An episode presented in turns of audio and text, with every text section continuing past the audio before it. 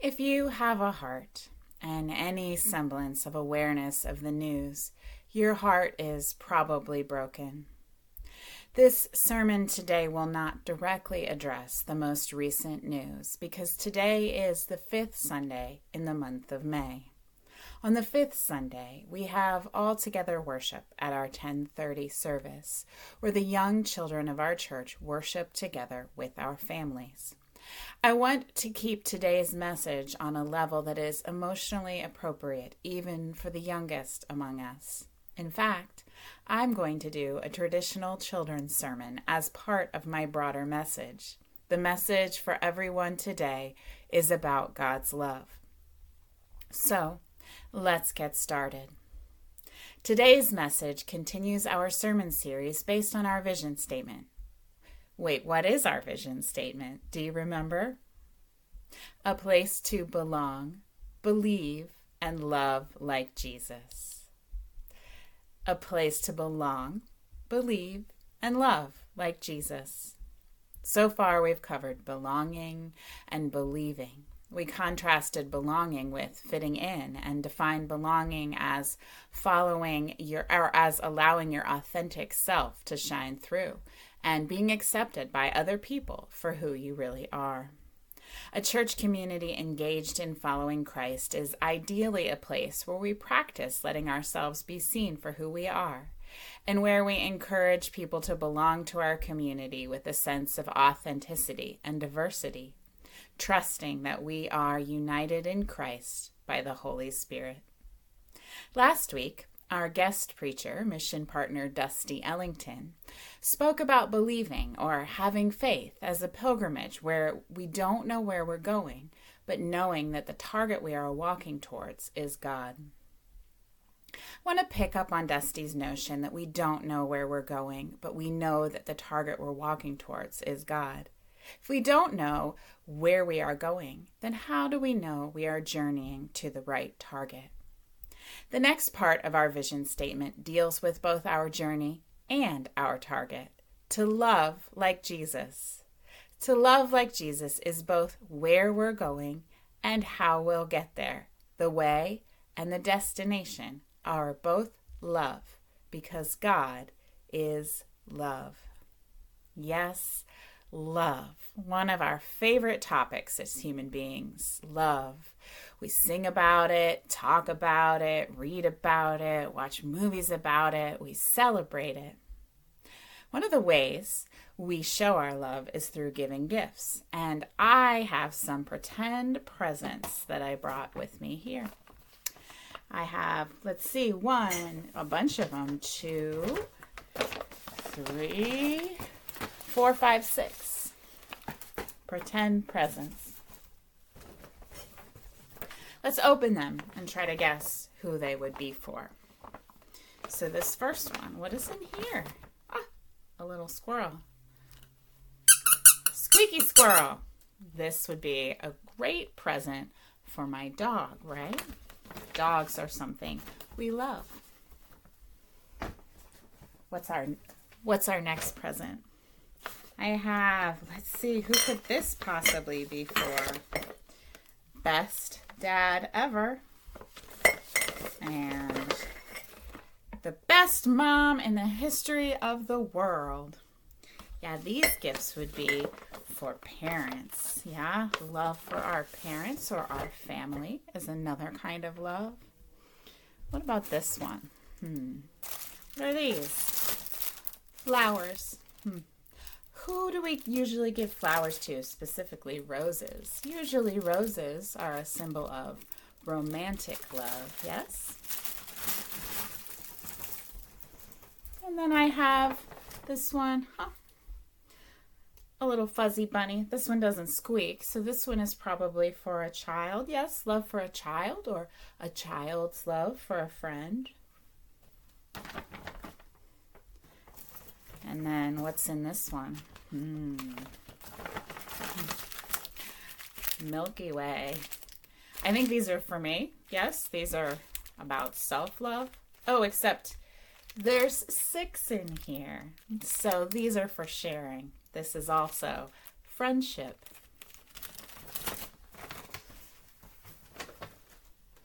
Ah, and finally, one last present. This one is for everyone. What is in this one? Ah, it's a Bible. A Bible and a cross. These are to remind us that we love each other because God loves us first. Love comes from God. And that is what our scripture is about for today about God's love. And that ends the children's part of the sermon, except the sermon's for everyone, of course.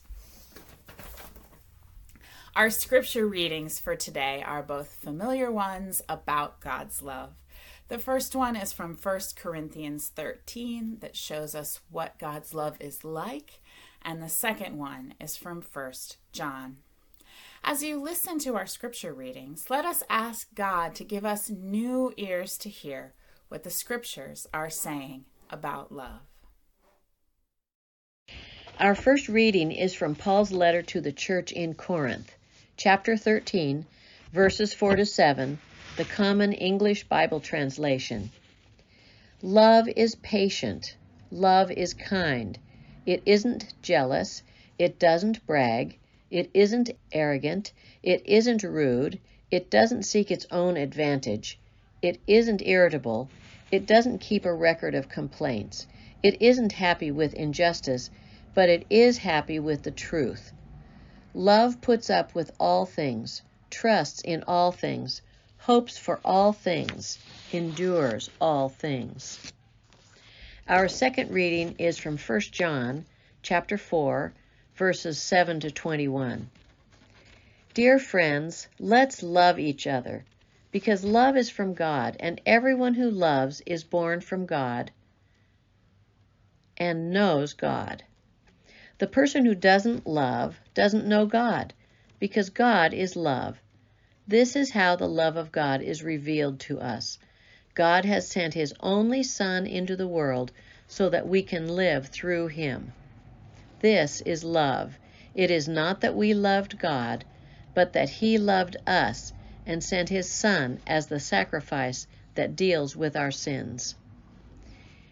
Dear friends, if God loved us this way, we also ought to love each other.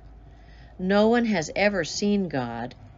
If we love each other, God remains in us, and his love is made perfect in us. This is how we know we remain in him and he remains in us, because because he has given us a measure of his Spirit. We have seen and testify that the Father has sent the Son to be the Savior of the world. If any of us confess that Jesus is God's Son, God remains in us and we remain in God.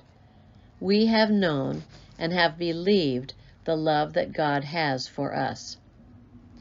God is love, and those who remain in love remain in God, and God remains in them. This is how love has been perfected in us, so that we can have confidence on the judgment day, because we are exactly the same as God is in this world. There is no fear in love, but perfect love drives out fear, because fear expects punishment. The person who is afraid has not been made perfect in love. We love because God first loved us. Those who say, I love God, and hate their brothers or sisters are liars. After all, those who don't love their brothers and sisters whom they have seen can hardly love God whom they have not seen. This commandment we have from Him those who claim to love God ought to love their brother and sister also. May we hear what the Spirit is saying to the church through these readings. Thanks be to God. Amen. Love, love, love. All you need is love. What's love got to do with it? Can you feel the love tonight? What is love? What is this thing called love? Can't buy me love? I love you, man. P.S. I love you. Love actually. Love. There are so many songs about love and so many movies about love, but rarely do we actually define what love is. People across the ages have been confused about love. The ancient Greeks had a lot of words for love. The most common word was phileo. Then they had eros, which is not used in the New Testament, by the way. But the word most used in the New Testament for love is agape. In my pondering for this week, in thinking about love and all these Greek words for love, I want to credit two writers for illuminating this biblical theme for me theologian and author C.S. Lewis, and author David Bradshaw, from whose essay Incorruptible Love I am also borrowing from. We speak of love as if it's a single emotion or a feeling or decision but the truth is that there are at least two very different varieties that lie beneath the single word love being loved and loving. And beneath that are two sources from which we can draw our love human nature and divine nature. The word love, like a multifaceted diamond, sparkles in all directions at once. However, the English word love has been diffused by the nuances of love's many potential meanings. Parents love their children. Friends can love one another, and lovers may feel passionate love toward each other. All three of these human based loves have one thing in common the need to both love and be loved back. But in all the universe, there is only one type of love that is divine based and therefore entirely incorruptible, according to the beloved 20th century scholar and author C.S. Lewis. Unconditional love or charity derived from the Greek word agape. And this is the word when in the scripture readings that we heard that is uh, translated as love. The human loves can be glorious images of divine love. No less than that, but also no more, writes Lewis. In The Four Loves, one of his most famous works of nonfiction, readers can explore the ups and downs of all four kinds of loves. Lewis identifies these four types of loves as family affection, the most basic form, friendship, the rarest and perhaps most insightful, eros, passionate love, and charity, the love of God. The first love is family love, or storge in Greek. According to Lewis, storge love crosses all boundaries between the human sect- sexes and even the animal species, perhaps best symbolized by the adoring love of a mother holding an infant. Storge love is usually, usually, an inborn instinct. Lewis feels this is the humblest love, which forms a solid foundation for all of the other types of human love. We first learn of Storge love in a non reciprocal context, such as when a caregiver loves their child first, but they don't really expect the love to be returned in any significant way. Storge love, because it is non reciprocal, can be difficult to replicate by friends and lovers.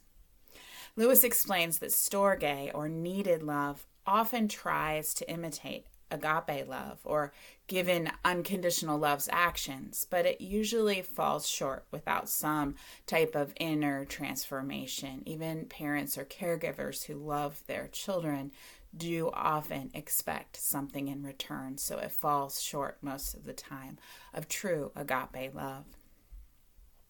The glory, though, of Storge love, says Lewis, is that it unites those who would not otherwise come together. Familiarity teaches us first to endure, then to enjoy affection. Uh, familiarity teaches us first to endure, then to enjoy. Affection causes us to notice the goodness in others.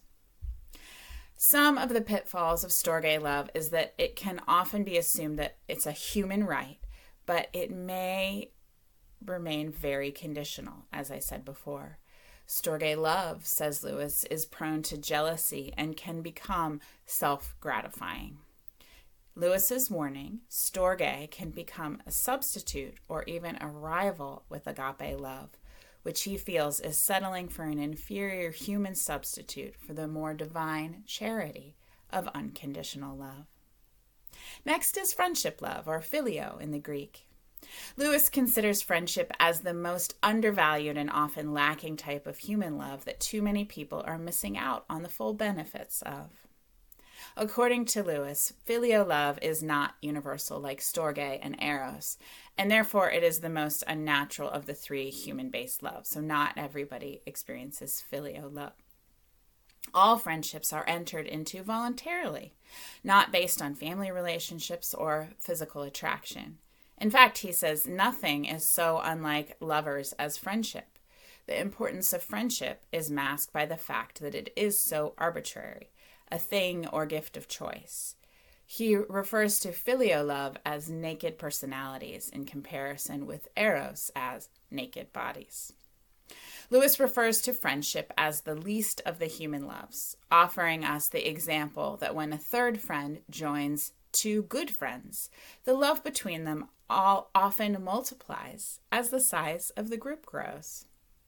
It is clear that Lewis highly values the deep friendships of his life, which comes out in his heartfelt plea for an expanded perspective and priority for true friendships that he views as much more than mere companionship or camaraderie, usually involving strongly shared values and activities. Lewis reminds us that friendship was once considered the crown of life. Friendship can be used to accomplish great things, as Lewis put it. Filial love makes the brave braver, the kind kinder, but also the proud prouder and the cruel more cruel. Friends can give us the needed moral support or immoral support. Lewis considers friendship to be the most spiritual of the three human loves, perhaps because of the willingness friends often have to lay down their life for another true friend. Next is passion love in the Greek, eros. Eros, Lewis says, is the most primal form of love, but physical expressions of love are only a small part of true eros, which Lewis defines as being in love a delight, a delighted preoccupation with the beloved. Lewis differentiates between mere lust as the self seeking desire for momentary gratification and eros, the desire for the beloved to receive pleasure. He is alluding to contemplation of a far more comprehensive desire for the well being of a beloved mate. Lewis feels that true eros obliterates the distinction between giving and receiving love. Here he seems to be calling couples to view their strong desire for complete union to be a foreshadowing of a spiritual union with God. Eros, says Lewis, is the passion within us to say that two are better than one. We understand and are committed to a life that is better together than apart, which speaks of mutual covenant and agreement. Lewis views falling in love as something ha- that happens to us, whereas staying in love is a choice. He warns that Eros can make no promise of permanence. For that, he feels that long term, selfless love, agape, is required. He closes this section with a metaphor of how a garden cannot tend to itself, but requires an external gardener to tend the weeds and the challenges it will face against natural elements, speaking to our need of agape love. Agape love. This is unconditional love. To love as mature people, we have to learn to do something truly remarkable, to put someone else ahead of us. Learning to love in a mature, healthy, and satisfying way isn't something that we can be expected to do all alone without assistance. That's where agape love comes in. According to Lewis, all of what he calls the natural loves, storge, phileo, eros, are by design to be second things, not first, because they are so prone to let us down if treated as the first things. This brings us to our scripture from 1 John. This is love. It is not that we loved God, but that He loved us and sent His Son as the sacrifice that deals with our sins. Dear friends, if God loved us this way, we ought to love each other. No one has ever seen God. If we love each other, God remains in us, and God's love is made perfect in us, since God loved us so much. We ought to love one another. No one has ever seen God. If we love one another, God abides in us, and his love is perfected in us. In an echo of the scripture, Lewis says that without making agape love our first priority, we will likely never feel fulfilled in our quest for fulfilling love. He continues All creatures and relationships are temporary. To fully give our heart over to another created being is to court disaster. To offer great love means to open yourself up to great suffering, as the mystics have affirmed. To love is to be vulnerable. Only the truest form of love between Creator and the created will never pass away. We should draw nearer to the love of God, not by attempting to avoid true suffering inherent in any love, but by accepting them and offering them to God. Natural loves must be transformed by agape love to become secondary. God is love. We must begin with God's love for all creatures, which is then totally disassociated from need. God manifests this love towards us first in creation, then in human redemption, says Lewis. Lewis explains the desire to be loved is not love itself None of the natural loves seek the good of the object simply for the object's sake, except agape. Yet each of the natural loves seeks to imitate agape. By receiving the gift love of agape from God, we have the double benefit of an enhanced ability to now give agape love to others. God, who has loved us into existence, loves us into the power of loving others and receiving agape from God and others. While we all desire the natural loves, we often resist receiving and giving agape love from God or others. And this is true. There are many, many wonderful givers of love who are much less able to receive love, maybe due to pride or ego, or the sense of vulnerability that comes with being a receiver of love. Think about that next time you need help from someone. Lewis continues to receive a love which is a, truly a gift which bears witness solely to the givingness of the giver and not at all to our loveliness or worthiness is a severe mortification. We desperately need to receive such love from God and others, but we don't naturally want to. No sooner do we believe that God loves us because of what God is than because of what we are, because we are intrinsically lovable. It is hard to believe that we are, but mirrors whose brightness is wholly derived from the sun that shines on us. It is hard to bear agape love or charity from our fellows, Lewis says, but yet each of us needs it. There is that within each of us that cannot be loved simply by natural love.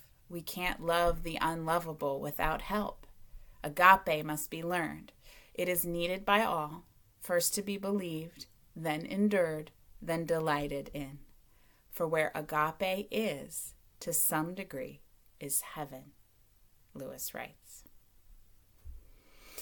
In the culmination on this discourse on the four loves, Lewis writes Natural love's ultimate power lies in their ability to prepare us for agape love and provide embodiments of agape, natural altars on which the flames of agape may descend. Natural loves can pass into eternity only to the degree that they have allowed themselves to be taken to the eternity of agape, a sort of death. This resonates with the words of Jesus Truly I tell you, unless a kernel of wheat falls on the ground and dies, it remains only a single seed. But if it dies, it produces many seeds. That's from John 12 24. We live in a world saturated with divine love if we have the eyes to see it all around us, in everything and everyone. Now, how can we become so filled up with this divine love to change our hurting and often hating world? One word agape. According to loveofgodproject.org, the word agape is used over 260 times in the New Testament, and the Hebrew equivalent ahava is used over 230 times in the Old Testament. You could say love is the number one theme of Scripture. I like to think of the Bible as the ultimate love story. And many wonder for a lifetime how they can truly please God and others. And the answer is practice unconditional agape love without worrying about what the outcome will be.